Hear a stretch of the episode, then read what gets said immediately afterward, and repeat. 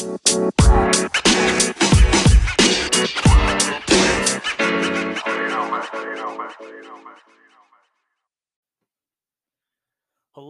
good morning, good afternoon, good evening, happy weekend, tough Monday, hump day, whatever day you're listening to this on. I have no clue, uh, but I hope you're doing well. Welcome back to the Find Me in Seattle podcast. As always, I'm very excited to be here to talk to myself in this microphone, uh, speaking into your ears. Thank you very much for listening to my show. Uh, last week, I titled my show about Donald Trump and lesson learned. I don't think you guys like that very much because I would say half the amount of people watched or listened to my show last week because the title was about Donald Trump. So, lesson learned. Not going to do that anymore. You guys are uh, probably getting enough political information uh, or overwhelmed by all that information. And so, uh, let's note taken, Connor. Let's not title something about Donald Trump because people don't want to listen to that, even though very little about the, uh, maybe a lot of the show was. All right. Take my own advice. Let's stop talking about that. It is Friday, October 9th, 2020. And it just keeps on going with the craziness. But I feel like I don't have so much bad news. Some interesting news. Uh, there are closings and changes. Um, and so let's talk about it. We start this show every week with a This Week in Seattle news. And the first thing I want to talk about is the famous, iconic Pink Elephant Car Wash on Denny Way is being demolished. Uh, that car wash has been there since 1956. And uh, on Wednesday, they announced that the property was going to be demolished. And uh, there wasn't information that I saw about what is going to be taking place there.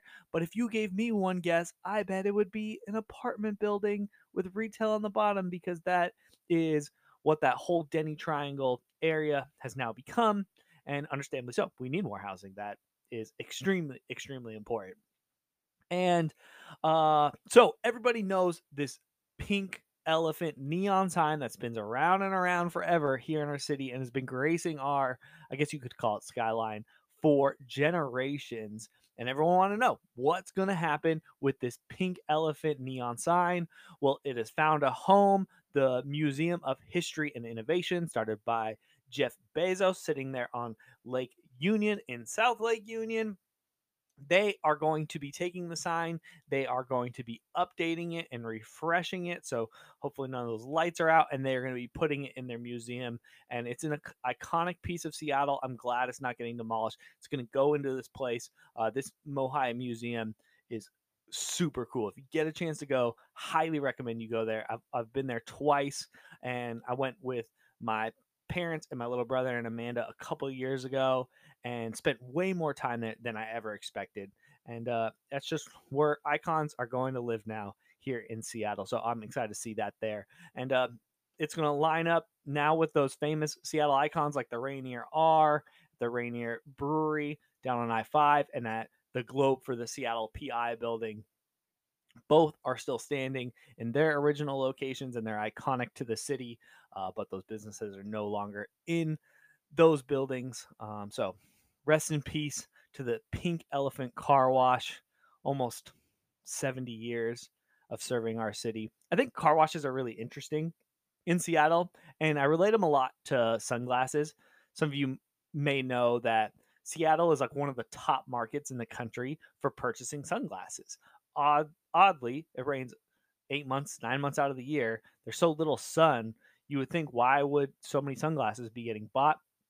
I think it really comes down to people lose their sunglasses since they're not using them for nine months. They misplace them, and so every summer comes back around, and the sun finally comes out, and they need to buy new sunglasses. I actually had that issue. I got a pair of glasses last April uh, when I was best man in a wedding. They had they got all of these brand. The brand is called Goodr, and everyone got these white sunglasses with yellow tints. Uh, looked very good for the wedding photo, and they're my favorite glasses because they have like this blue tint in the filter, and they're great for driving in bright sun. And I hadn't been able to find them forever, and I wanted to take them to Thailand when I went in March, and couldn't find them. Super disappointed that I couldn't take those glasses to Thailand uh, because that was the sunniest time of the year for me.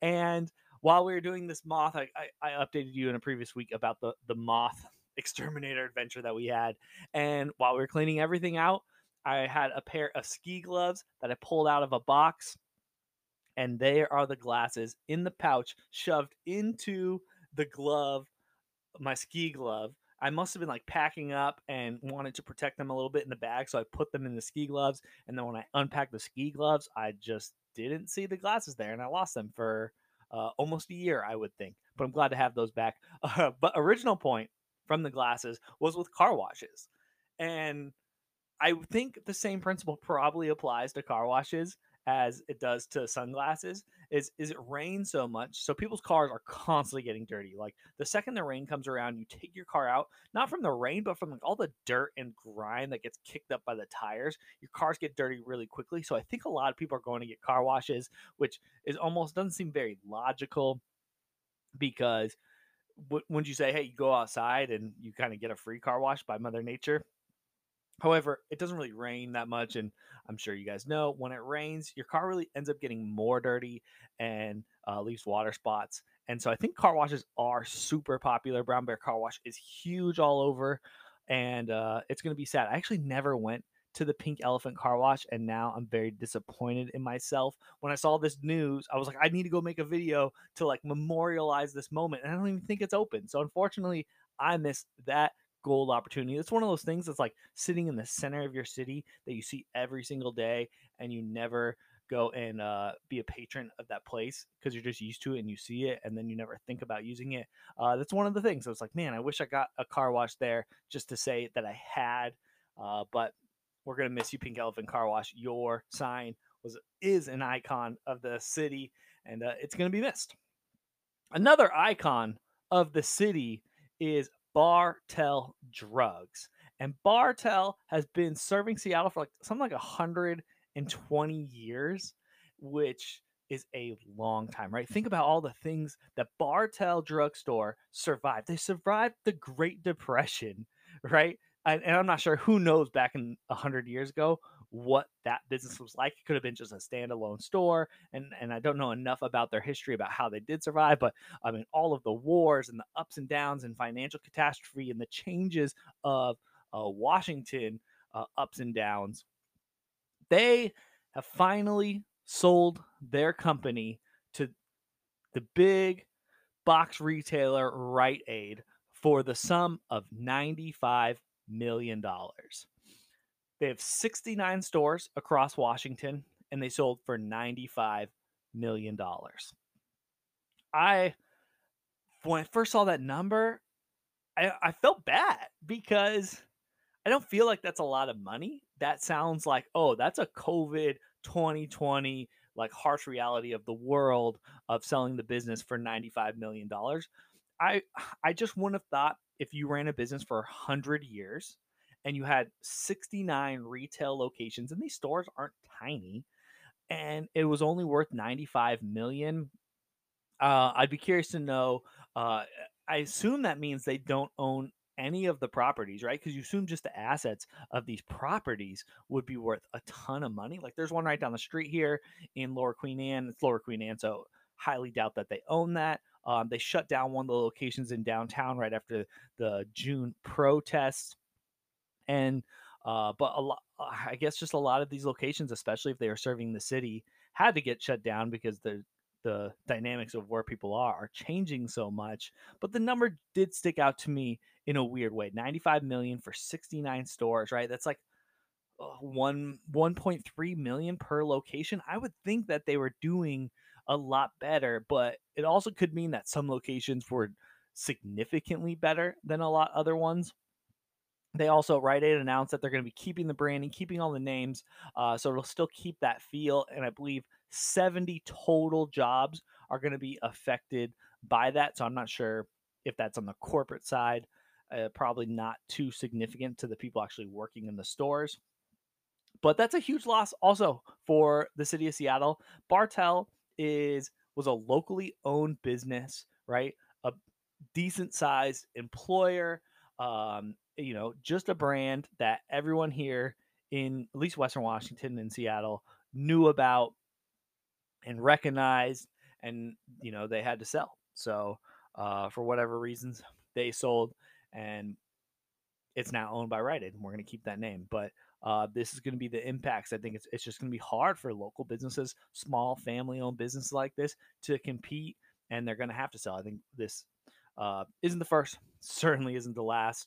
Um, this is going to be uh, the side effects of what we're going through. Some of these businesses that can handle the downturns like Rite Aid and, and uh, scale when it comes to buying are going to have a big advantage and they're going to look at making purchases like this. So, uh, although it's good, I guess you could also say it's bad. It's not bad, but um, it's just sad that it's no longer going to be a locally owned business, which um, was a thriving principle of the business.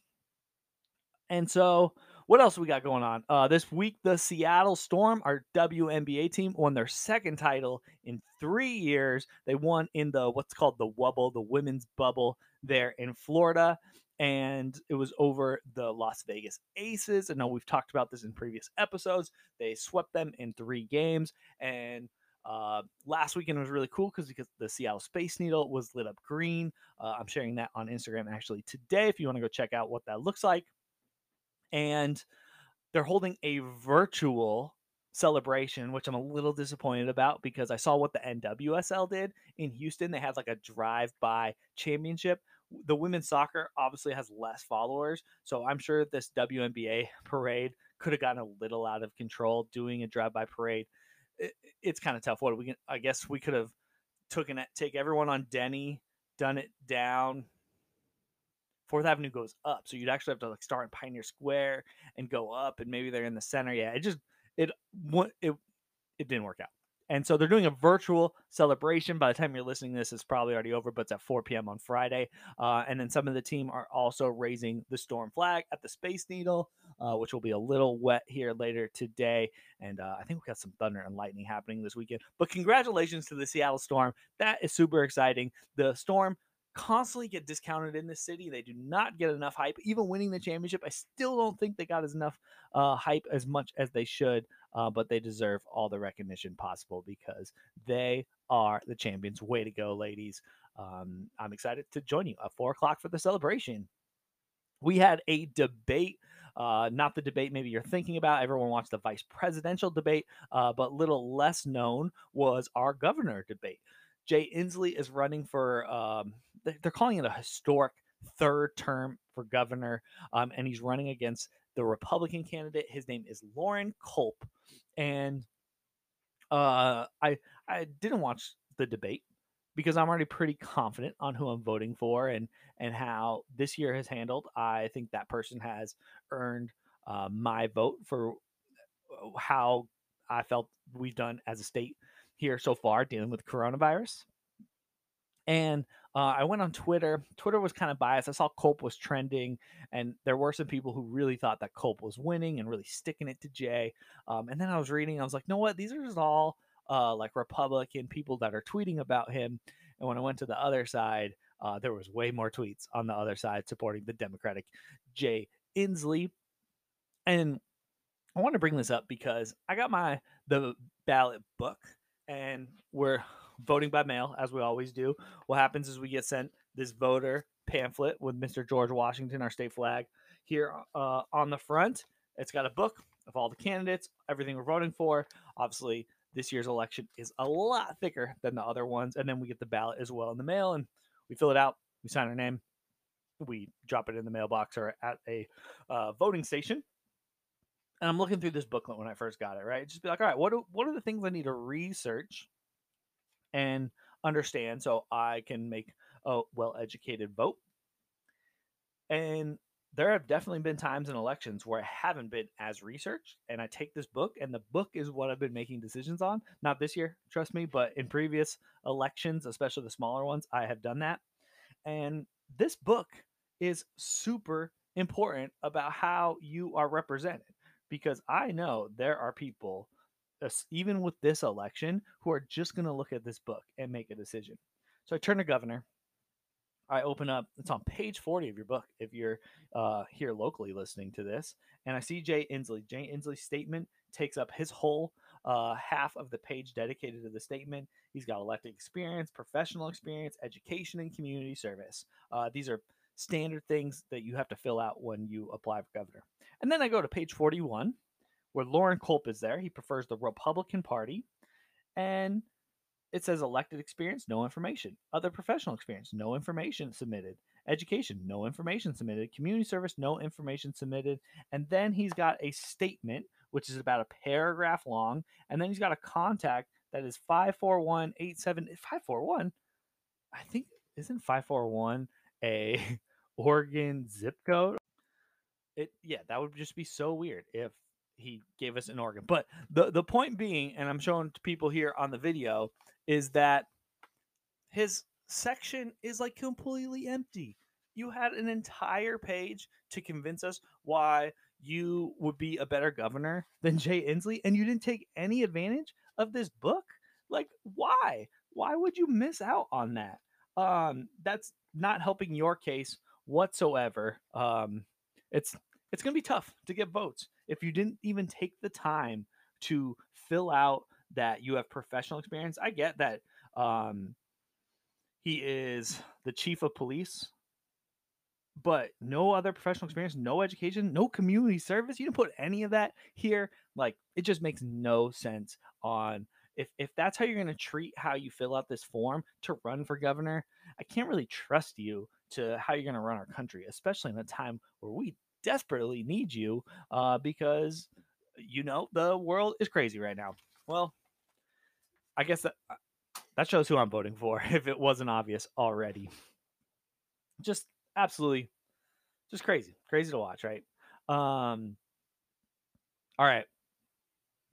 One more thing that I want to rant about a little bit here, and that is uh, the famous restaurant Canlis and what they launched this past week. It's called the Canlis Community College. Uh, is probably the most famous restaurant here all right, I'm sorry, you guys. This recording could not be going worse right now. I went to go look up that area code 541 from the Loren Gold phone number, and I clicked my computer, and it stopped my recording on the podcast. And then when I get that all set back up, my battery dies here on my camera, and so I lost it there. So I'm sure this last two minutes has been a little confusing for you. My apologies. Let's jump back into the show. I want to talk about Canlis. Uh, Canlis is this uh, probably our most famous restaurant here in Seattle. Owned, family owned, run for decades, high end dining. I think it's the last restaurant in the city. Like a suit jacket is required when you came into the restaurant. Beautiful view looking on Lake Union. I still actually haven't even eaten there. A little out of my price range. And uh, obviously, the pandemic is affecting their restaurant dramatically because fine dining doesn't really exist when uh, coronavirus is happening. And so I wanted to share this story because I thought it was pretty admirable. It's definitely not a business that I would talk about most of the time because they're getting plenty of publication. They don't need uh, any promotion from me. But they're over the last seven months, they've been doing all this pivoting, all this experimenting, trying different things, and that uh, hustle mentality, I think deserves the credit and uh, respect. And so I want to shout this out because I admire business people who put this amount of work into doing something like this. So Mark and Brian Canlis and their team have had 10 different business concepts over the last seven months dealing with COVID 19 and all the shutdowns and all the changes that we're going through here uh, in the country. And so their dining rooms got shut down in March, and then they started making burgers. They were doing a thousand burgers a day just for lunch. Uh, their restaurant, which is sitting on this like more or less a highway on 99, is not a good place to have cars uh, waiting to pull in, especially because it goes onto a bridge. There's nowhere to like turn around. Uh, getting into that area is uh, a disaster, and so uh, they're doing a thousand dollar thousand burgers a day, which they said wasn't scalable. Uh, understandably so. They said they had a car, took them 45 seconds to serve each car. They're doing a thousand burgers. Uh, that's just going to take a really long time for your lunch. Your burger is not going to be good. They don't have the infrastructure to serve at that kind of scale. Then they tried a bagel shed. They also tried a family meal box delivery service that would uh, deliver to your house. Next, they tried a bottle service and wine service uh, for cocktails, which I believe also had a video accompanying it. They did a bingo night with a virtual bingo set. Um, and I bel I want to say that came with dinner, but I don't quote me on that. And then they were doing CSA boxes full of different produce and products, and then they did a drive-in movie at their parking lot, which I thought was actually pretty cool and really innovative. The drive-in movie concepts were a great idea back in the summer, and then they did a crab shack in their parking lot, and uh, the list right goes on and on. They're always like that's just must have been so crazy for them to be attempting all these different things, right? I think about uh, all the different businesses that I've tried to start and create and the ones that I work with. And it takes so much planning, so much preparation, so much resource to uh, not only come up with these ideas, but figure out how to execute them, market them, and drive customers. And so uh, the newest experiment and probably their best one is the Canlis Community College. And what caught my attention when I first saw it, I was like, all right, here's here's the next thing that Canlis is doing. And I think this is really cool. And the reason being is I feel like over the last seven months, they've probably learned so much about their industry and business and creating business models and finding holes in business models and then executing those things and iterating, shelving things, saying, all right, this didn't work.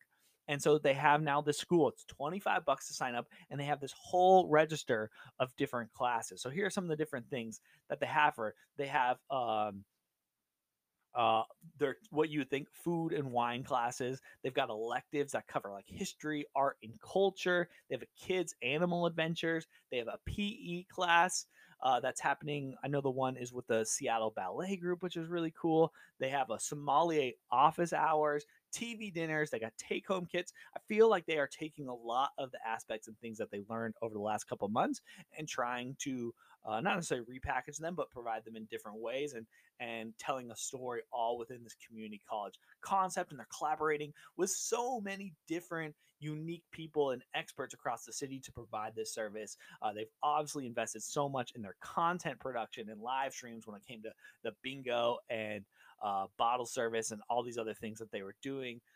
That why not create this new system that is entertaining, is helpful, it's adaptive, it's interesting. Uh, I thought it was just really cool. And Amanda bought the twenty-five dollar uh, school pack school package. She's actually done a few of the classes. I've not partaken personally in any of them yet, uh, but I thought it was pretty awesome. And um, there's there's just I think real potential in this one. I'm not sure how many people bought the twenty five dollars, and I'm curious about all the other experiments of uh, what those numbers look like. But you got to um, have a lot of respect for these guys and everyone there to each week be evolving and doing something else and trying to invent something else. Uh, they're lucky that they have this really really uh, famous name every media company out there try is covers them on every announcement right? I'm looking at all these lists i'm like oh yeah i've known about all these because not just because i'm connected with the food industry but every time they launch something new every from king 5 to KOMO uh, all picked it up right and covered it. So that helps uh, when you have that resource and you have these media companies who are going to tell your story week in and week out that is a huge huge advantage um, but i don't want to knock the fact that um, they have these resources like the video which was hilarious that promotes community college they have bill gates on the video right? Like it's not easy to get bill gates to um, help you with your storytelling and it's about this idea as like bill said uh, he wasn't the one that gave him the idea for community college and right it's it's silly their video uh, check it out it's linked below uh, in the show notes here everywhere if you want to watch it and it was fun uh, and and the one thing I want to say about this, I bet that Mark and Brian are very very thankful that last year they did these pop up experiments before this whole shutdown. I remember they did a collaboration with Shake Shack before Shake Shack opened here, and they did a Shake Shack pop up in their parking lot that was very similar, and it's probably why they went with burgers first. And it was extremely successful. Lines around the block I think they also did a milk bar pop up, uh, and so they had this prior experience and knowledge with the execution of doing the pop-ups before which provided them a huge leg up when it came to evolving uh, a lot of businesses aren't don't have the resources to do something like this and as i mentioned earlier don't have the access to market it as well right? I, I can imagine a lot of restaurant owners looking at this and be like not only is this a feat to execute these things but uh, how do you get the word out? You've got to already have some influence in the city to get the word out. And it's just super impressive. I'm really this is the first one that i was like i really want to talk about this because this is uh, business people really being creative and really being um, you know, putting the hustle out there, right? They're obviously struggling just like everyone else is. And for them to come up with all these different ideas and now to have this virtual community college is uh, just deserves a lot of credit because it's a lot of ideas all into one and then executing it. You'll see their board in their video. They, I mean, running an itinerary of all these classes, collaborating with all of these experts is this is their biggest task and feat that they've done, and I just think it's really cool. And uh, for for them to be experimenting with this is pretty awesome. I hope that uh, it continues to bring them success and they can kind of uh, share this expertise with more people and um, just just very cool. And so shout out to uh, everybody, the team especially there at Canlis because this has just been a wild ride for them and uh, for them to try deserves recognition. Okay, all of this is just my show is all over the place, you guys. Let's get into the things that we also do every week. We have uh, my local business of the week is the Smith Tower Observatory. Uh, they I partnered with them yesterday. I went and what I was showing off is actually they're doing a giveaway connected to their election day ballot drop box. They have this like uh, copper mailbox inside the place. They're doing a speakeasy style because the door is locked. You have to walk up to Smith Tower, which is huge. Click the button three times. The guy lets you in, and you can drop in your mail uh, ballot in their uh, vintage drop box.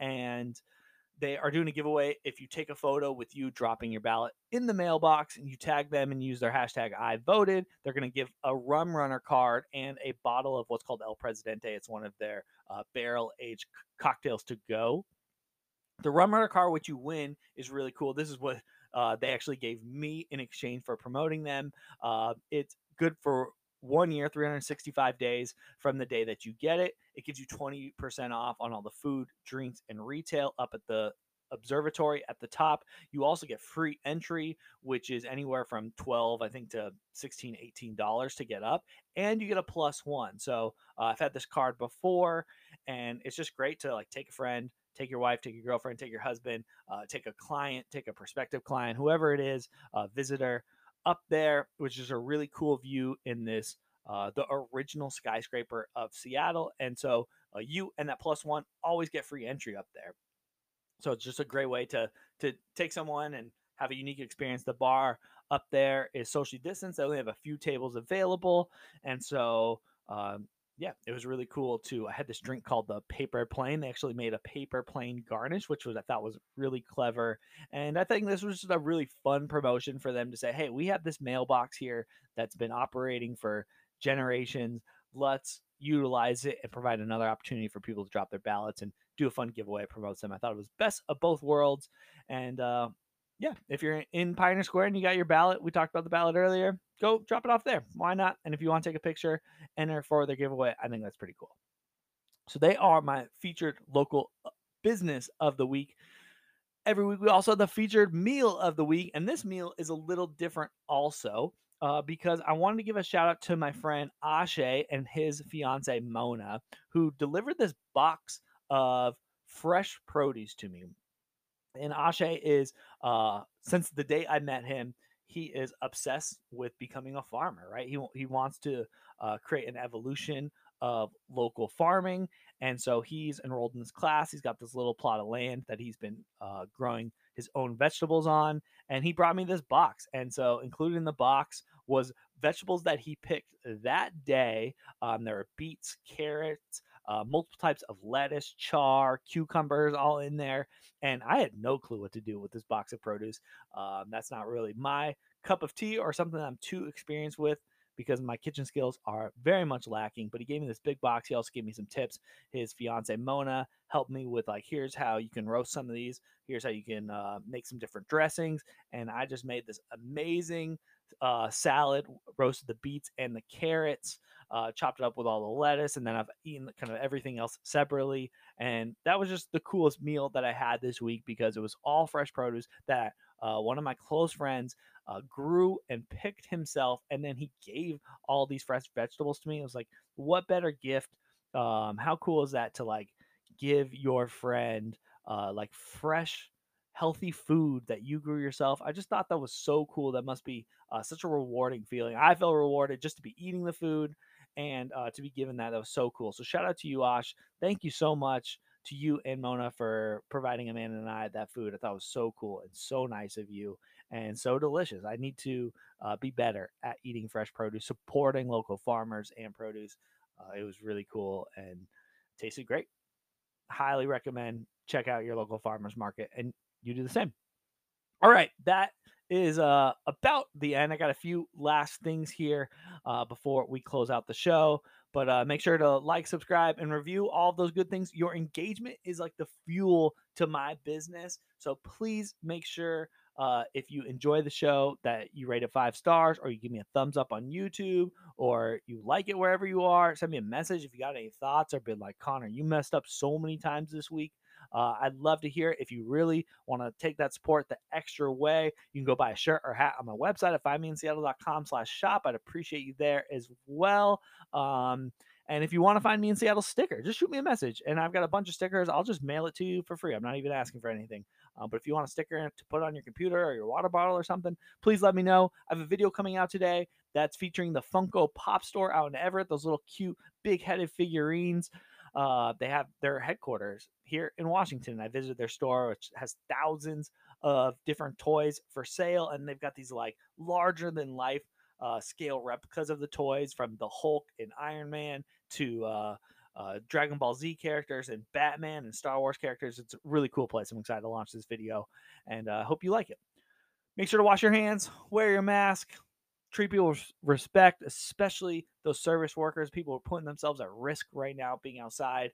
And uh, do your research on the election this year. Good luck. And uh, we'll see you next Friday for another episode of the Find Me in Seattle podcast. See ya.